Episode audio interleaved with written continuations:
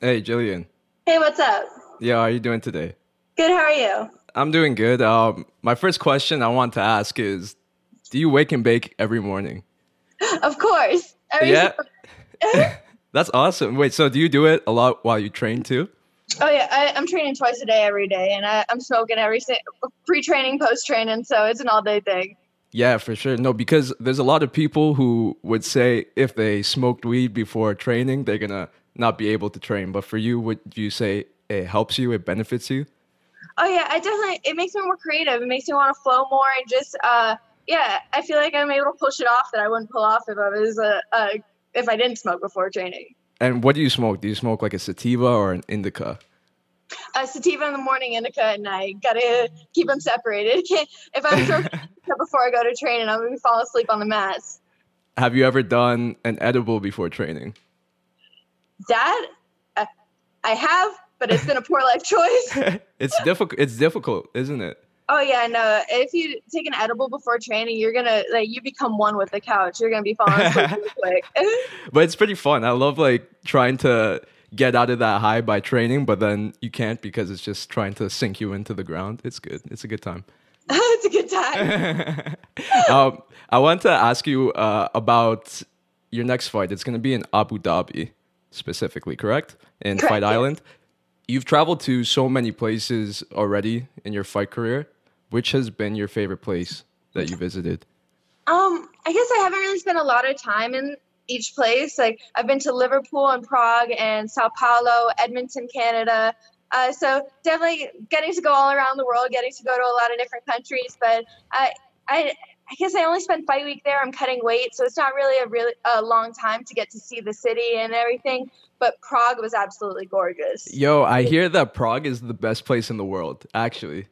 It was absolutely beautiful there. And then obviously like post fight, the partying there was insane. Like it was next level. So it was yeah. awesome to be out there. Yo, that's cool. Um, I also wanted to ask you about meditation. You did mention meditation in, in one of your interviews. And I've recently been meditating a lot. And I find that it's helped me with so much of with my anxiety, my depression, all those things. But I want to ask you as a fighter, how does it help you?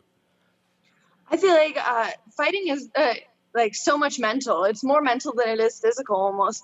And like you, you can see it in fighters. They go in there and sometimes they just shut down mentally. You don't see the fighter that you want to see. And I've ever since I honestly feel like that happened to me when I fought Myra Buena Silva. I got armbarred by her in the first round. And I felt like just walking in the cage, I couldn't get myself to wake up. I couldn't get myself to be present. I couldn't get myself to be there. And meditation just helps bring you into the moment, bring you into a flow, and uh, really help you focus. And uh, uh, it's almost like you're not even thinking when you're in the cage. You're just flowing. Your body's just moving. And meditation helps you bring, bring you into that zone. That's really cool. Uh, you know what? I was actually watching all your fights prior to this interview, and I want to ask you this. I want to ask you, what do you think was your most savage performance? Uh, my most savage? I guess I'd have to go with my my one and only T K O against Sarah Frota. Uh, yeah. That, and uh, it was in front of a Canadian crowd, so that was dope as fuck. And uh, I just remember I was sitting there and elbowing her, and I was just trying to do damage, trying to look for a submission. And I hear the ref, he's like, I need more work, Frota. So I was like, oh, hell yeah. Like, that's my moment. So I just kept, I threw like ten elbows after that. I was like, you got to work. And then yeah. I got the T K O. So it, it, was looked awesome. like, it, it really looked like you enjoyed those. You were like, yes, I, I'm doing it. It's going to finish right here. it, it's so weird because like watching like a T V show or something like that, I'll cringe at scenes like that, but I can do it and like have absolutely no yourself. Problem. Yeah, yeah, for sure. Definitely. Well, you know what? For my answer to that question, I think your most savage moment was your last fight. And specifically, it was one of those fights that you could have went to a decision and won the fight and everyone would have been happy with it, but you decided to finish it. That's savage in itself. But what was even more savage was in your post-fight interview, you go, I wasn't really that impressed. And I was like, what? I, like, for me, that performance against Courtney Casey was one of the best in twenty twenty. Why were you not impressed with that performance? Uh, I guess I just wish I could have done more. I want it to be an exciting fight. I want it to uh, be something where people can really recognize my skill, and I want to perform one hundred percent to the best of my ability. And uh, there's few fights where I feel like I went out there and performed to the best of my ability at that moment. Like when I fought Molly McCann and when I fought Sarah Frota, those are two fights that I'm proud of because at at that time I went out there and that was the best I could have done. And obviously it worked out well, but um, that one, I don't feel like I necessarily performed to the best of my ability. I, I feel like there's more Jillian I could have showed off there. So we're going to hopefully see that against Poliana Botella. For sure. Definitely. Okay. I'm going to move on to uh, some of the questions from my subscribers. There was a lot of them. So I'm going to start with uh, six underscore 24. He asks, what is your favorite pastime, your favorite meal, your favorite thing to do for fun? And I'm also going to add to that, what's your favorite thing to do while you're high? Favorite pastime is to get high. So there's um, I, uh, my life is so revolved around training. So it's like I'm either hanging out with my dog, with Robin, my uh, pit bull. He's my best friend. Or uh, um, I read, I meditate, um, just chill and watch Netflix, I guess. I don't really have a lot of free time. So if I do, then that's uh, usually what I'm spending it doing. Just uh, most of it goes to really just training, though. I, I spend so much time either uh, mental work or physical work, putting in like at least five, six hours a day just into the sport. Yo, I have to talk about Robin for a bit. Uh, in my opinion, I think Robin is the pound for pound cutest dog in M M A right now. Honestly, because my reason for it is that he has the features of a human. It looks like you're looking at a human person. Don't you think? Don't you think so? Oh, yeah. He's always smiling. You can tell when he's yeah. happy. Or you can tell when he's mad, too. He gives me a look. I'm like, oh, okay. He has. You, you see the emotion on his face, and I'm like, that's so, that's so adorable. I love that. Yeah, he's the best. I adopted him from the Humane Society about six years ago, and he's been my best friend ever since. That's awesome. Yeah. Um... I also wanted to ask you about, well, actually, Jamie Mills wanted to ask you about what's it like growing up in Niagara Falls. And I also want to ask, what is there to do in Niagara Falls besides watching the falls? Um, I actually, I grew up more in Florida than I did in Canada. I, I lived in Canada until I was seven. So it's oh. like, I remember a little bit of it, but not a lot. My grandparents still live up there. So it's like, I've always went back and visited, and that's, I guess, when we go back and visit, that's all we do is go to the falls. There's Clifton Hill right above, and uh, the falls are absolutely magical to watch. So it's like that's always something spectacular. But, but then I, w- I was hoping that you would give me some tidbits, like what's fun to do in Niagara Falls the next time I go there. oh, uh, yeah, uh, there's, nothing. I know a gym there. Yeah, which now? Yeah, which gym is in uh, Niagara Falls? Um, there's a Gracie Baja gym. At, oh, I can't remember the exact location. Uh, My it's right down the street from my grandparents' gym that I would always go to when I would just go back to visit. But that's like even on vacation, it's like that's the spots I'm looking for is where to train. Who could I who could I get work with around here? So you're more you're more American, I would say, than Canadian at this point. Yeah, I'm more American at this point, but uh, Canada's still home to me. How is it easy to get marijuana in Florida? I I have my medical card, so it's uh. uh fairly easy. Yeah, and, yeah, for sure. Um, especially in Canada, it's legal everywhere there, so it's really... Yeah, it's awesome. uh, yeah, I feel like Florida's still just a little bit behind. Hopefully in a couple years, we can move to the point where it's recreational, and it's just, it makes it so much simpler, and it, it there's no reason it shouldn't be treated like alcohol or less, because, uh, like, if anything, alcohol is more dangerous. Yeah, exactly. I agree. I'm so happy you said that. I want to move on to uh, the next question. It's by Drivers. Actually, no, it's by Brulette. And Brulette asks, actually, sorry, it's by Driver's Ed. And Driver's Ed asks, if you could train with one fighter, it doesn't have to be M M A, who would it be and why? Uh, there's one girl that I've always wanted to train with, and hopefully I'll be able to sometime soon. We've been, uh, I've been in talks with their coaches that hopefully I'll be able to get out there. And that's uh, Rose Nami Yunus. Oh, always looked up to her. Like when I was an amateur, she was in the tough house, and she was just that girl. She's always scrappy, always trying to finish fights. And she was in the tough house. She was finishing fights off her back. So me being a jiu-jitsu girl, I'm like, oh, that's dope.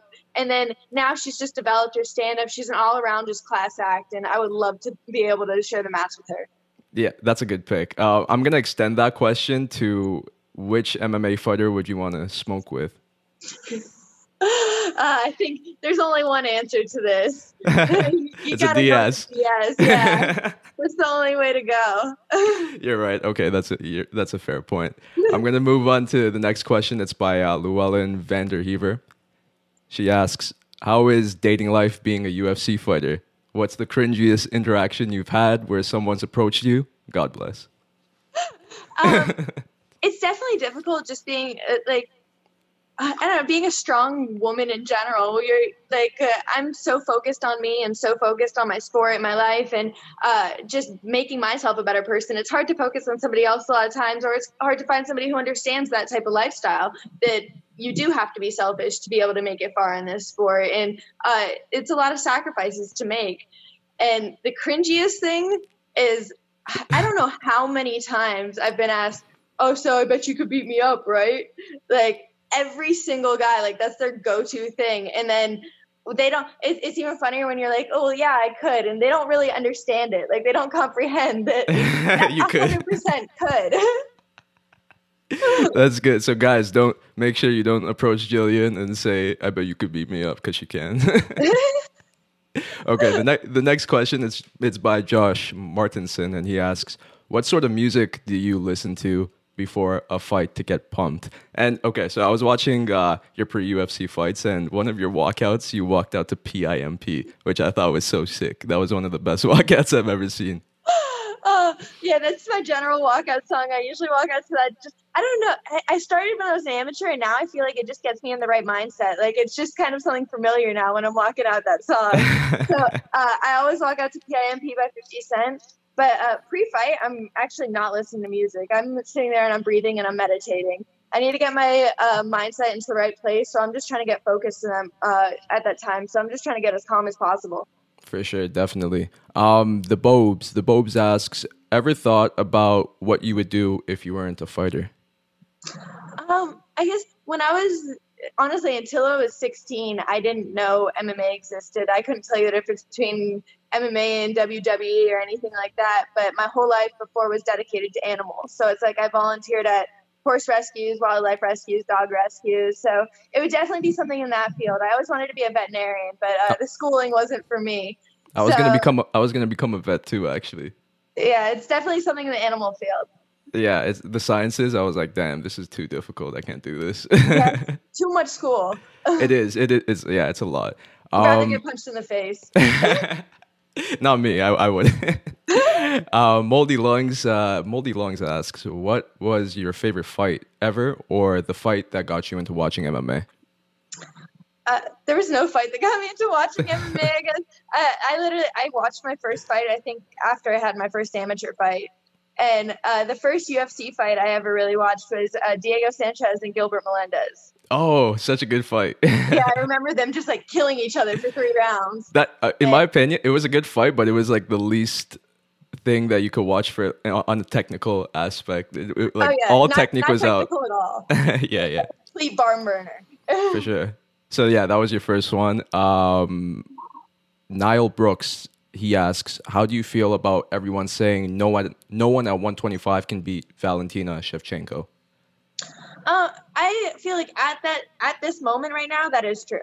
But there's, in the next couple of years, you're going to see girls, the, the younger girls in the division coming up, where we're coming into our prime now, like me, Montana, and Macy Barber, all of us younger girls who are up-and-comers, and we're going to be challengers for Man- uh, Valentina uh, in these next couple of years. For sure, definitely. Um, Sam John, he asks, what's your opinion on the U F C in Canada as a whole right now? And I think this is a really good question, because you basically have a spot open for the top face of Canada's M M A ever since G S P retired, in my opinion. I think you are the closest to taking that, in my opinion. What do you think? Uh, I appreciate that. I appreciate that. Thank you. Because but, um, I, I say it like as a fan, like a Canadian M M A fan. I feel like this is so related to many Canadian M M A fans, in the sense that we want a hero in M M A again. You know what I'm saying?